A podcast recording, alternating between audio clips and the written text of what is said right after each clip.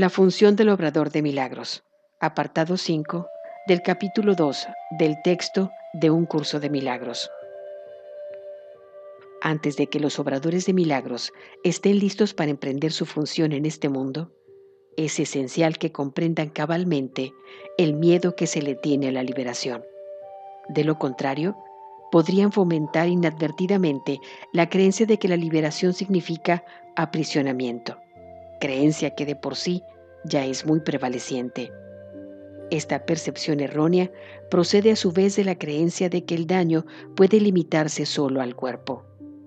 Ello se debe al miedo subyacente de que la mente puede hacerse daño a sí misma. Ninguno de esos errores es significativo, ya que las creencias falsas de la mente en realidad no existen. Este reconocimiento es un recurso protector mucho más eficaz que cualquier forma de confusión de niveles, porque introduce la corrección al nivel del error. Es esencial recordar que solo la mente puede crear y que la corrección solo puede tener lugar en el nivel del pensamiento. Para ampliar algo que ya se mencionó anteriormente, el espíritu ya es perfecto y por lo tanto no requiere corrección. El cuerpo no existe, excepto como un recurso de aprendizaje al servicio de la mente. Este recurso de aprendizaje de por sí no comete errores porque no puede crear. Es obvio, pues, que inducir a la mente a que renuncie a sus creaciones falsas es la única aplicación de la capacidad creativa que realmente tiene sentido. La magia es el uso insensato o mal creativo de la mente. Los medicamentos físicos son una forma de hechizo, pero si tienes miedo de usar la mente para curar, no debes intentar hacerlo. El hecho mismo de que tengas miedo hace que tu mente sea vulnerable a crear falsamente. Es probable, por lo tanto, que no entiendas correctamente cualquier curación que pudiera producirse, y puesto que el egocentrismo va normalmente acompañado de miedo, tal vez no puedas aceptar la verdadera fuente de la curación.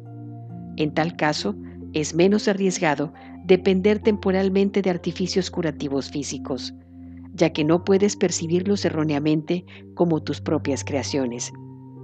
Mientras tu sensación de vulnerabilidad persista, no debes intentar obrar milagros. He dicho ya que los milagros son expresiones de una orientación milagrosa, y una orientación milagrosa no es otra cosa que una mentalidad recta. Los que poseen una mentalidad recta no exaltan ni menosprecian la mente del que obra milagros ni la del que los recibe. En cuanto que medio de corrección, sin embargo, el milagro no tiene que esperar a que el que los ha de recibir goce de una mentalidad recta.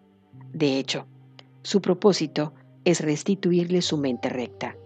Es esencial, no obstante, que el obrador de milagros esté en su mente recta, aunque sea brevemente, o de lo contrario, será incapaz de restablecer la mentalidad recta en otros.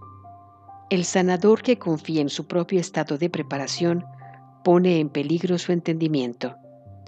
Estás perfectamente a salvo siempre que no te preocupes en absoluto por tu estado de preparación, pero mantengas firme confianza en el mío. Si tus inclinaciones a obrar milagros no están funcionando debidamente, es siempre porque el miedo se ha infiltrado en tu mentalidad recta y la ha invertido. Toda forma de mentalidad no recta es el resultado de negarte a aceptar la expiación para ti mismo.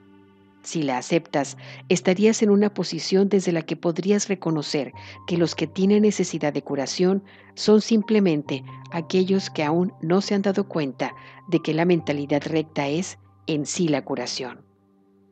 La única responsabilidad del obrador de milagros es aceptar la expiación para sí mismo.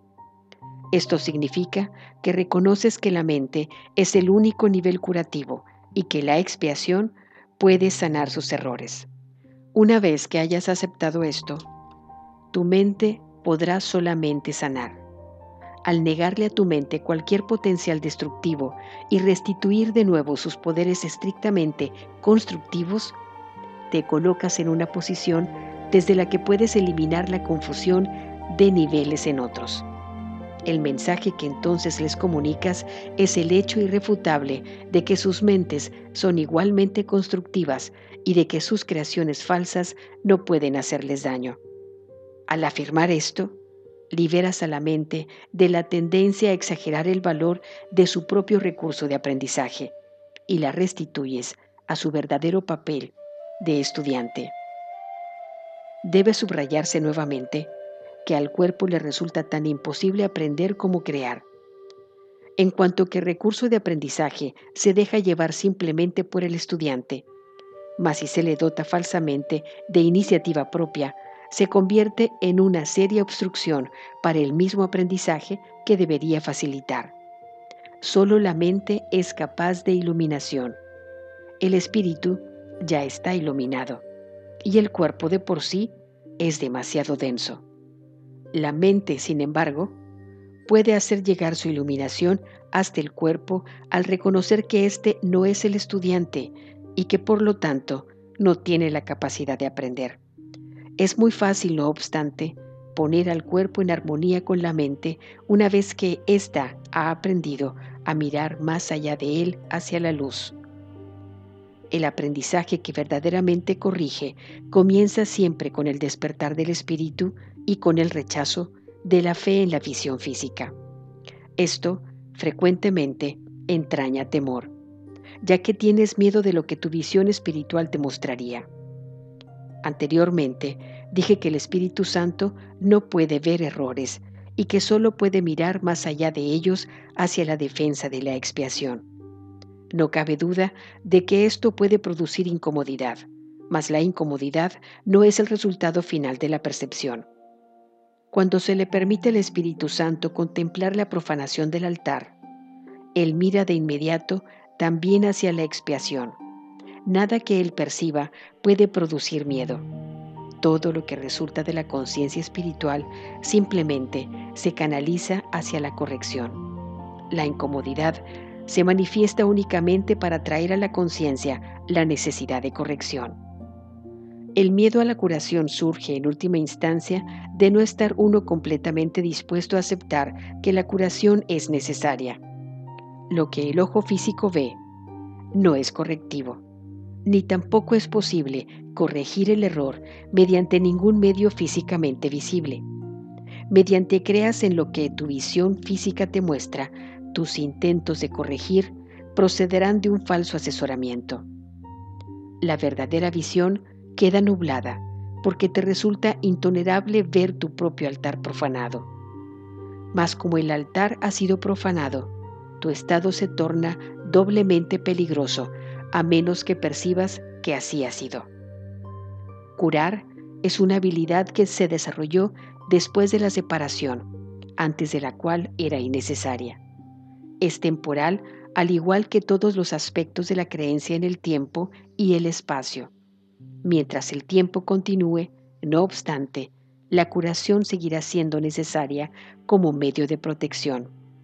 Esto se debe a que la curación se basa en la caridad, y la caridad es una forma de percibir la perfección en otro aun cuando no puedas percibirla en ti mismo. La mayoría de los conceptos más elevados que ahora eres capaz de concebir dependen del tiempo. La caridad, en realidad, no es más que un pálido reflejo de un amor mucho más poderoso y todo abarcador, el cual está mucho más allá de cualquier forma de caridad que te hayas podido imaginar hasta ahora. La caridad es esencial para la mentalidad recta aún en la pequeña medida en que ahora puedes alcanzarla.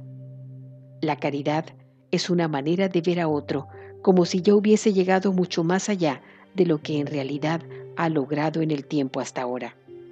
Puesto que su pensamiento tiene fallos, no puede ver que la expiación es para él, pues de otro modo no tendría necesidad de caridad. La caridad que se le concede es a la vez una confirmación de que necesita ayuda, así como el reconocimiento de que la aceptará. Estas dos percepciones denotan claramente su dependencia del tiempo, haciendo patente el hecho de que la caridad opera todavía dentro de las limitaciones de este mundo. Dije anteriormente que solo la revelación trasciende el tiempo. El milagro, al ser una expresión de caridad, tan solo puede acotarlo. Hay que entender, no obstante, que cuando le ofreces un milagro a otro, estás acortando su sufrimiento y el tuyo. Esto corrige tanto retroactivamente como progresivamente. Inciso A.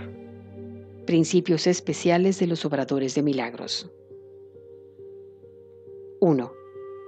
El milagro elimina la necesidad de tener preocupaciones de rango inferior, puesto que es un intervalo de tiempo que está fuera de las coordenadas temporales en las que normalmente operamos. Las consideraciones normales con respecto al tiempo y al espacio no le afectan. Cuando abres un milagro, yo haré los arreglos necesarios para que el tiempo y el espacio se ajusten a él. 2. Es esencial hacer una clara distinción entre lo que se crea y lo que se fabrica. Toda forma de curación se basa en esta corrección fundamental de percepción de niveles. 3. Nunca confundas la mentalidad recta con la mentalidad errada.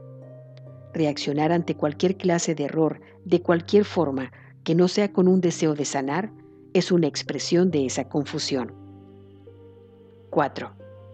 El milagro es siempre la negación de ese error y la afirmación de la verdad. Solo la mentalidad recta puede corregir de forma que sus efectos sean reales.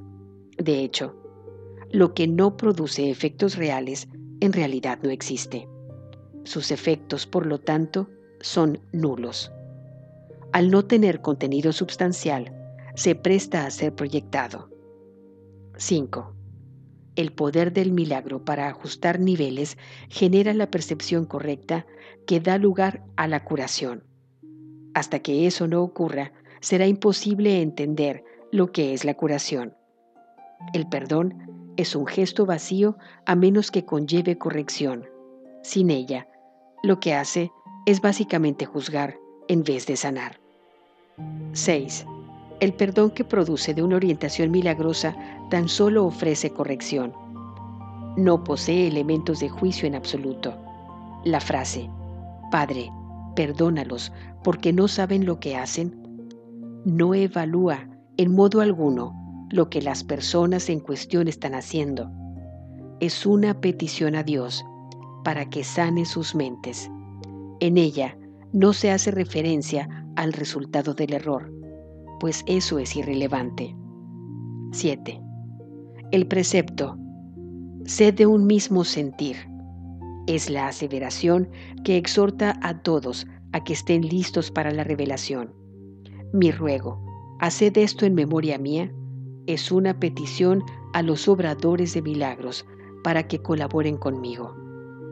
Estas dos aseveraciones no pertenecen a un mismo orden de realidad. Solo la última entraña una conciencia de tiempo, ya que recordar es traer el pasado al presente. El tiempo está bajo mi control, pero la eternidad le pertenece a Dios. En el tiempo existimos unos con otros y unos para otros. En la eternidad coexistimos con Dios. 8. Puedes hacer mucho en favor de tu propia curación y la de los demás si en situaciones en las que se requiere tu ayuda piensas de la siguiente manera. Estoy aquí únicamente para ser útil. Estoy aquí en representación de aquel que me envió. No tengo que preocuparme por lo que debo decir ni por lo que debo hacer, pues aquel que me envió me guiará. Me siento satisfecho de estar donde quiera que Él desee, porque sé que Él estará allí conmigo. Sanaré a medida que le permita enseñarme a sanar.